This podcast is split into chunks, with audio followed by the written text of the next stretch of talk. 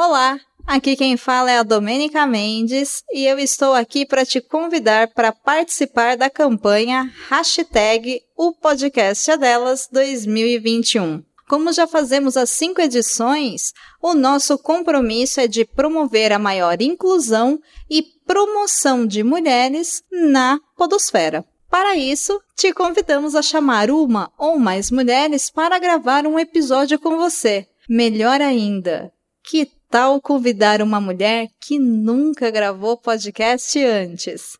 Se inscreva e saiba todas as novidades desse ano em o podcast é delas ponto com ponto br. A gente está esperando por você. E é feito de tinta acrílica, né? É, orgânica.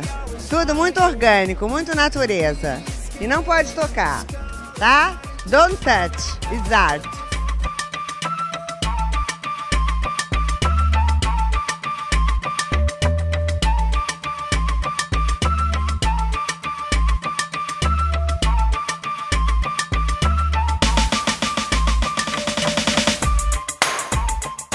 E aí, gente perdida? Tá começando mais um Não Pode Tocar. Eu sou o Rodrigo Hipólito e este é o primeiro episódio da nossa quarta temporada. Eu sempre fico impressionado quando eu percebo que a gente chegou tão longe. Manter um projeto independente em atividade por mais de três anos, com conteúdo semanal, é bem difícil e isso só funciona porque, além de a gente gostar de fazer, ainda tem uma ótima resposta de quem nos escuta. Não é, meu caro cachorro?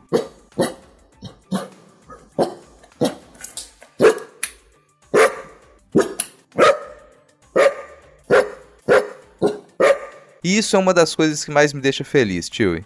Aliás, já que sempre tem gente nova ouvindo a gente, se você chegou aqui agora, saiba que o Não Pode Tocar é um podcast sobre teoria, história, crítica, prática de arte e temas afins. Nos nossos episódios de temporada, você encontra entrevistas, conversas, ensaios e experimentações. Além desses episódios de temporada, no nosso feed você encontra o Patacoadas, com as principais notícias do mundinho da arte, e o Não Pode Chorar, no qual nós contamos algumas desventuras da vida e pensamos em modos criativos de lidar com elas.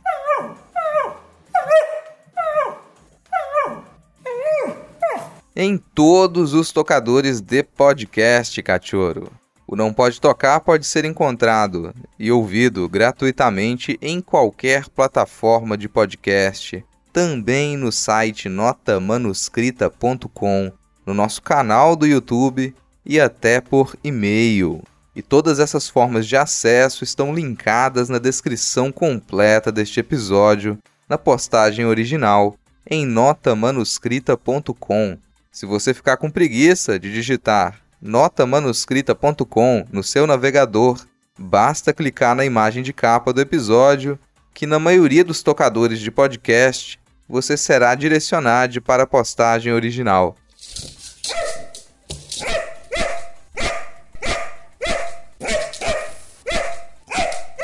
Tá carente, Titi? Bora pedir mais seguidores nessas redes. Para quem quiser nos acompanhar nas redes sociais, os perfis do Não Pode Tocar, tanto no Twitter quanto no Instagram, são arroba Não Pode Tocar, sempre com o D de pod no mudo.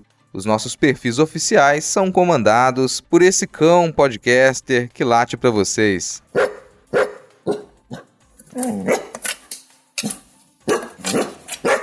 Aproveita e segue os nossos perfis pessoais, que também estão linkados na descrição do episódio, e considere apoiar este projeto financeiramente. No final da postagem, você encontra o link para o nosso PicPay, através do qual você pode contribuir mensalmente com um, dois ou cinco reaisinhos, ou com qualquer valor esporádico. Acesse picpay.me barra não pode tocar e ajude este projeto independente a continuar. Se não der para apoiar financeiramente, saiba que só de você compartilhar este episódio e indicar o Não Pode Tocar para mais ouvintes, você já nos ajuda, e muito. Pois é, Titi, essa temporada promete. A gente já separou pautas para o ano todo e tem muita gente interessantíssima na nossa listinha de convidados. Como sempre, a gente inicia a temporada com um ensaio, então, sem mais recados, bora lá pensar um pouco sobre a arte em tempos de farsa.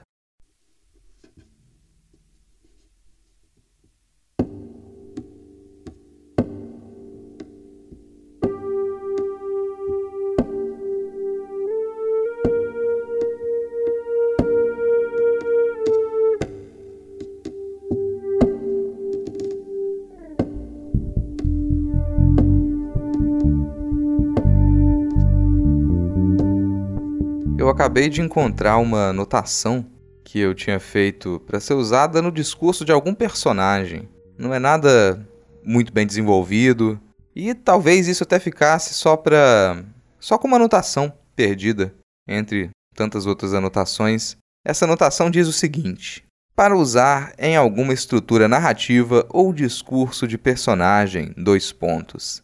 É muita inocência acreditar que a Realpolitik possa incentivar ou reprimir o personalismo de liderança. O desejo de ser fã e de adorar o líder está nas nossas tradições e construções socioculturais faz tanto tempo que, se uma ala política não promover uma liderança, a outra ala promoverá.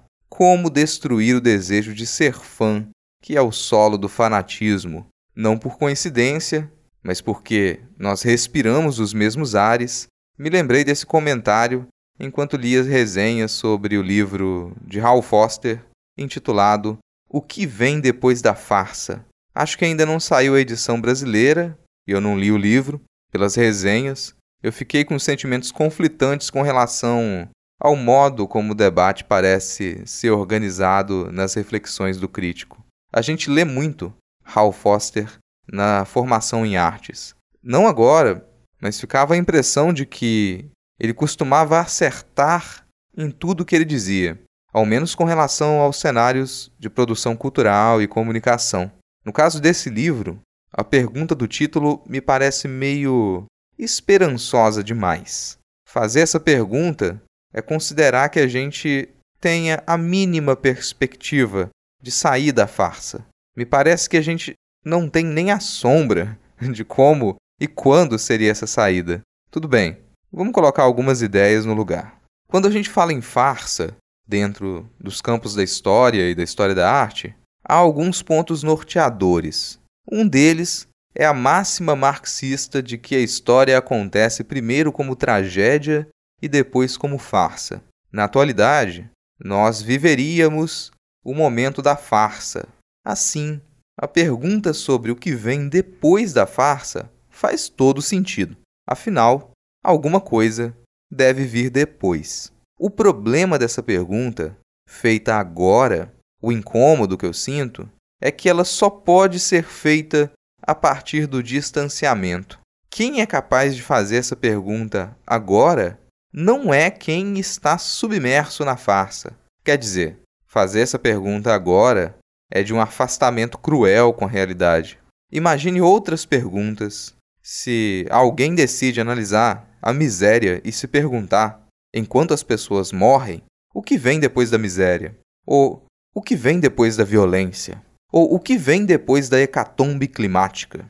Não que não seja necessário o trabalho crítico, mas talvez ele tenha um momento, um lugar e personagens. Como exemplo extremo, é óbvio que é necessário que se faça uma crítica sobre a guerra enquanto a guerra acontece. Só que, certamente, quem pode fazer essa crítica e ser ouvido não é quem carrega corpos nas trincheiras. Ou melhor, talvez qualquer um pudesse fazer essa crítica.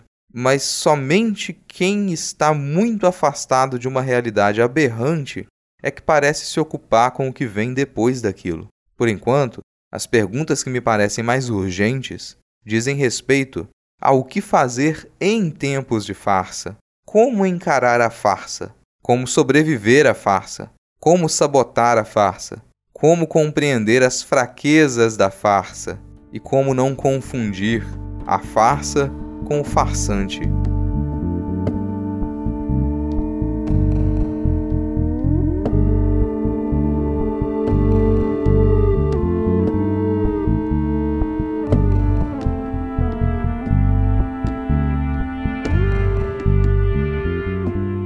E aí pessoal, tudo bem com vocês? Espero que sim. Aqui é o Denis Almeida, agora como integrante fixo da bancada do Não Pode Tocar, e vim trazer para vocês o caso curioso do falsificador de Vermeer.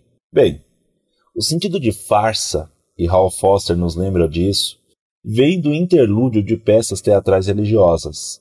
A farsa seria um momento de respiro entre dois atos realmente importantes para uma trama. Assim, a farsa é uma quebra da continuidade que nos permite escapar de um contexto, sair ou até mesmo retornar para uma realidade. Nesse sentido, a farsa não é boa nem ruim. Da mesma maneira, um farsante não é bom nem ruim. Um farsante pode ser capaz de te tirar da realidade, ou até mesmo de esfregá-la na sua cara. Tudo bem, isso vai depender de você conseguir separar a farsa do farsante. Isso já é contigo.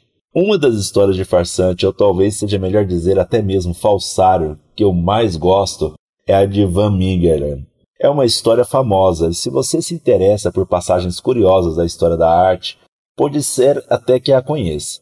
Van Meegeren foi um artista holandês nascido no finalzinho do século dezenove. Apesar da desaprovação da família, ele conseguiu estudar pintura em um ateliê tradicional e ficou aficionado pelas telas de Vermeer. Ele queria fazer parte desse grupo de grandes mestres reconhecidos por um tipo de pintura que não era mais condizente com a época em que ele vivia. Não dá para dizer que ele era um pintor ruim ou algo do tipo. Afirmações assim não cabem em histórias como essa, não é? Van Meegeren só tinha uma grande dificuldade de compreender que os tempos e os interesses estéticos mudam. Ele passou toda a sua juventude estudando Vermeer e os barrocos holandeses da chamada Era de Ouro, quer dizer, o século dezessete, quando a Holanda explorava o comércio e as populações de colônias em boa parte do planeta, inclusive aqui no Brasil, como vocês devem bem saber. Quando Van Meegeren, enfim, consegue algum espaço no mercado da arte, ninguém queria saber do tipo de pintura que ele fazia. Era a época das vanguardas históricas e os críticos e colecionadores não iam dar atenção para alguém que ainda pintasse dentro dos padrões do século dezessete. Mas aí é que está. Será que não? Vamos ver. Afinal, colecionadores e museus nunca deixaram de exibir e comprar os chamados grandes clássicos. Dentro das suas limitações e da sua própria irritação, essa era uma dúvida razoável para Van Meegeren. Afinal, qual é a diferença entre um Vermeer original e uma pintura com as mesmas características, só que feitas no presente? Essa questão é fácil de responder, mas as respostas fáceis, em sua maioria, vão apontar o calor histórico do Vermeer original. O problema é que o Van Meegeren se comparava com Vermeer. Logo, a pergunta seria sobre o valor artístico de uma pintura do século dezessete ou dezoito e de uma pintura do século vinte. Van Meegeren não era capaz de compreender por que as pinturas do seu quase xará Vermeer ainda eram consideradas grandes obras de arte e as dele não. E o que ele fez? O que qualquer pessoa fanática e com dificuldades de compreender as complexidades do mundo onde ele vivia faria? Ele ensinou uma gigantesca farsa. Van Meegeren passou anos estudando o comportamento de tintas, tecidos, madeiras, solventes, vernizes e pincéis, até que ele conseguisse fabricar telas que confundissem mesmo os maiores especialistas em Vermeer.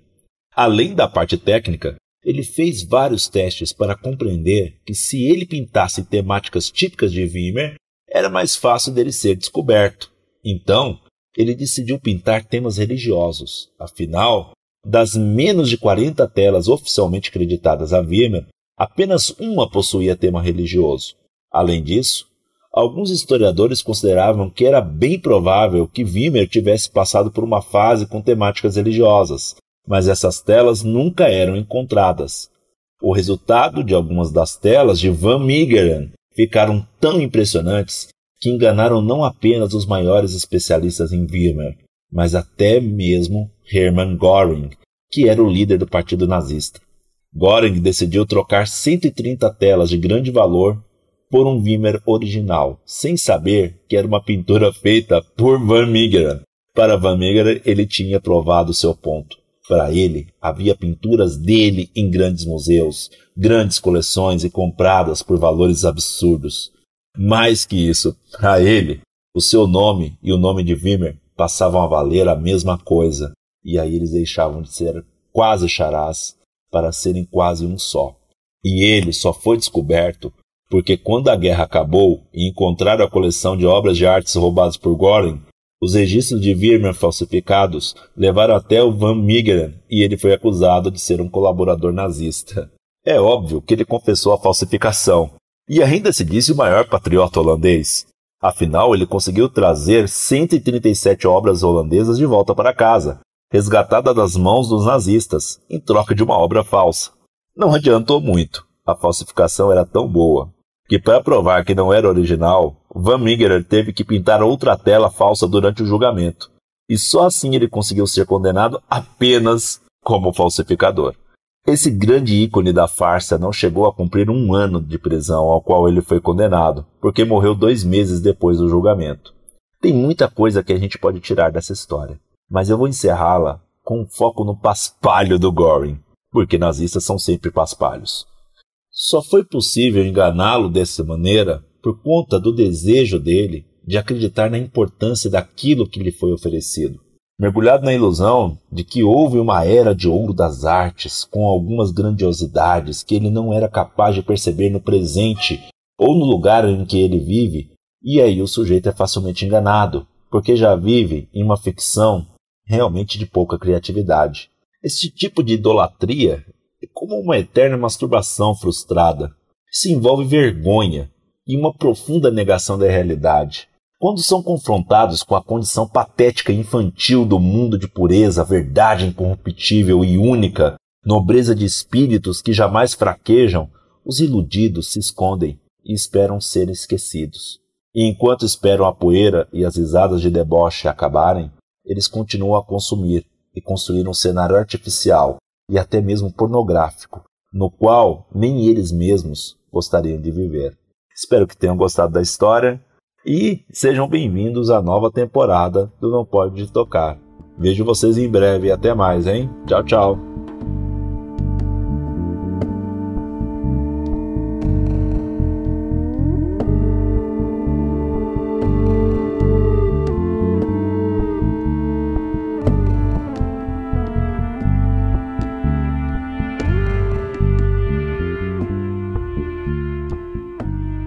Olá, aqui é a Fabiana Pedroni. É muito bom estar de volta numa nova temporada para a gente poder lembrar de alguns causos das artes. Bom, daí falando sobre tudo isso, eu lembrei do caso do renomado artista japonês, o Souzou Sareta Geijutsuka. Eu digo renomado, mas você talvez não faça ideia de quem seja. Novamente, caso você goste desse tipo de curiosidade da arte contemporânea, é provável que talvez você já tenha ouvido essa história. Lá pelo começo de janeiro de dois mil e seis, muitos jornais de grande circulação, em Fortaleza, estamparam suas capas com um anúncio da primeira exposição do Souzou Sareta Geijutsuka em solo cearense. De acordo com o release enviado para a imprensa, o artista japonês tinha exposto outras quatro vezes pelo Brasil e inauguraria uma mostra no Museu de Arte Contemporânea do Ceará, que é vinculado ao Centro Dragão do Mar de Arte e Cultura. O caso ficou tão famoso que dá até para verificar o que dizia o release que a imprensa recebeu. Bom, dizia assim: Souzou Sareta é referência nas artes plásticas, tendo conquistado o mundo inteiro com sua moderna arte eletrônica, ousada ao experimentar linguagens e novas tecnologias para refletir sobre os fenômenos da natureza. Bom, além dessa frase vaga, os jornais conversaram com Ricardo Rezende, que era então diretor do M A C Ceará, e publicaram entrevistas com o próprio Geijutsuka. Souzou Sareta Geijutsuka significa artista inventado em japonês. Mas mesmo que você não saiba japonês, você talvez já tivesse sacado que esse poderia ser o caso. O artista ele foi inventado pelo Yuri Firmeza, que realmente ia fazer uma exposição no M A C, a convite do Ricardo Rezende. Esse tipo de brincadeira é, é bem comum no mundo da arte contemporânea. Não tem nenhuma surpresa até aí. Pensar trabalhos que evidenciam os processos internos de legitimação de artistas e de trabalhos de arte por parte das instituições é algo bem presente no campo da arte desde, pelo menos, o começo do século vinte. Essa pequena brincadeira, aliás, só funcionou porque o diretor e a equipe do museu compraram a ideia. Melhor, eu reformular isso. Essa brincadeira só se tornou conhecida porque fazia parte do planejamento de uma exposição. Esse debate sobre a lógica da legitimação de trabalhos de arte e artista me interessa pouco aqui nesse episódio. Quando eu penso nesse caso, eu penso em outro elemento que nos leva a mergulhar na farsa: o medo de errar. Esse medo de errar, junto de uma preguiça cultivada no costume, mantém um jornalismo declaratório. Nesse tipo de jornalismo, não interessam os fatos, interessa apenas que alguém disse alguma coisa. Quando você publica alguém com a expressão "segundo fulano" ou "diz fulano", você se livra da responsabilidade sobre a publicação dos fatos. Isso não é comum apenas no jornalismo. Quando você pega um, um artigo de qualquer área das humanidades para ler, por exemplo, tente observar quantas vezes aparecem expressões desse mesmo tipo. Tudo bem, dar referências é realmente fundamental, mas usá-las como argumento de autoridade é algo meio estúpido. Recentemente, o jornal de maior circulação do Espírito Santo publicou a seguinte manchete: "Trovoadas puderam ser ouvidas na Grande Vitória", diz meteorologista.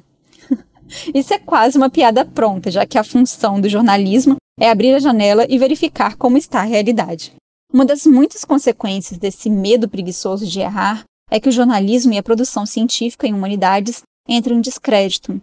Se o jornal vai publicar apenas o que fulano diz, então é melhor eu apenas acompanhar o que o fulano diz. O jornal deixa de fazer sentido para algumas pessoas, e ainda que haja textos de opinião e reportagens bem feitas, aquelas pessoas já não dão mais crédito. Algo parecido acontece com a produção científica em humanidades. Se eu passo por artigos que não funcionam nem como revisão de literatura, que apenas são, compilam ali citações diretas e indiretas, que nada analisam, nada propõem, eu posso começar a achar que toda uma área não passa de enrolação. De um lado, o medo de errar; do outro, a vontade de encontrar a verdade única, simples, direta e atraente. Quando a gente desenha essa bandeja, parece bem fácil fazer com que as pessoas caiam no golpe ou apoiem o golpe.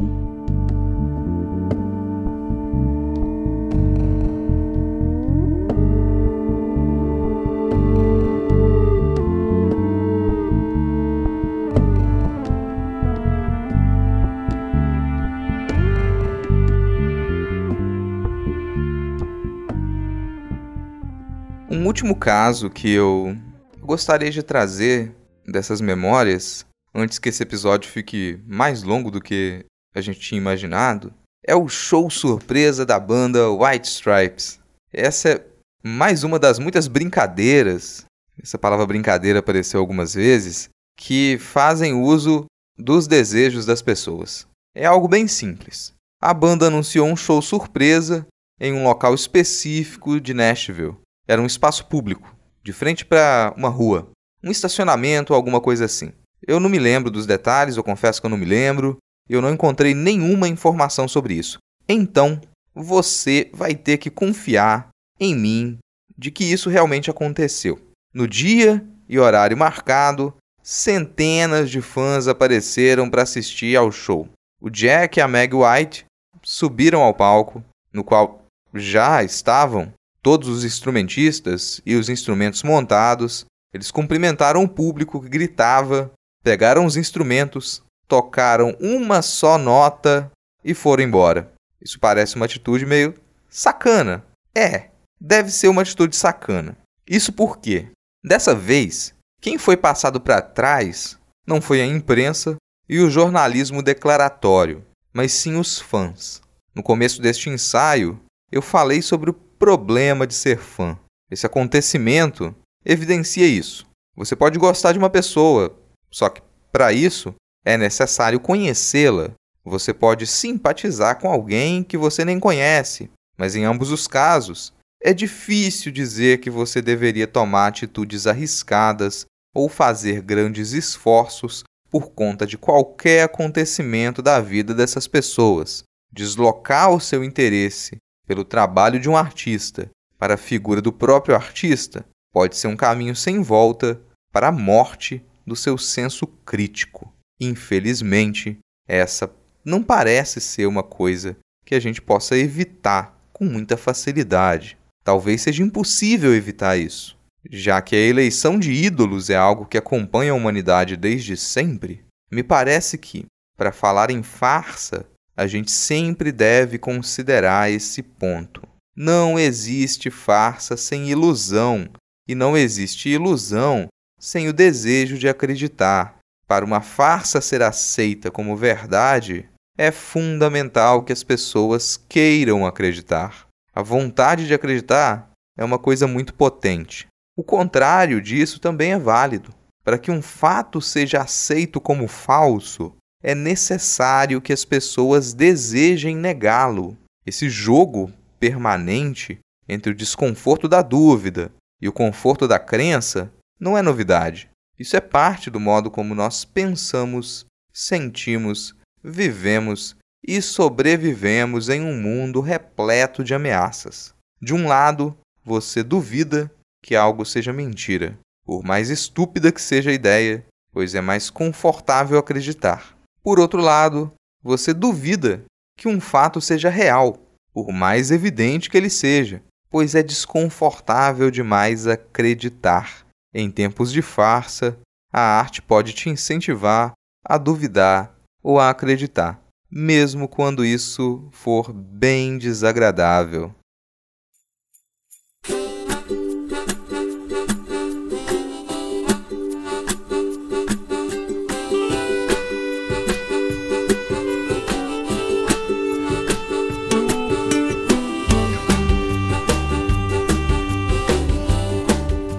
Tá aí, encerrando mais um Não Pode Tocar. Gostou? Não gostou?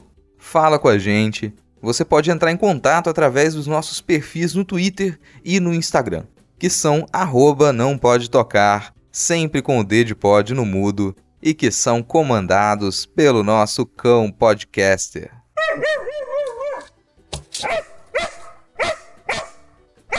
Vai lá ganhar uns lambejos do Titi. E se quiser seguir os nossos perfis pessoais, todos estão linkados na descrição deste episódio, na postagem original, em nota manuscrita ponto com.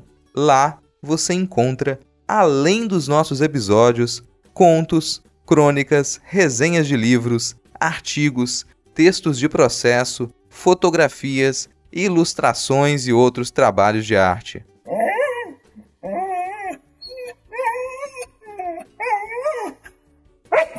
Bem lembrado, cachorro, tudo o que a gente comenta e referências sobre os conteúdos dos episódios você também encontra com links na postagem original.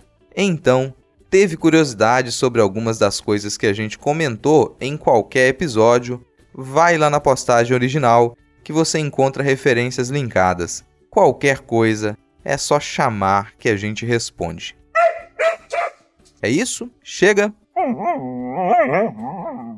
Então, vamos lá. Se nada der muito errado, semana que vem a gente tá de volta. Valeu, falou.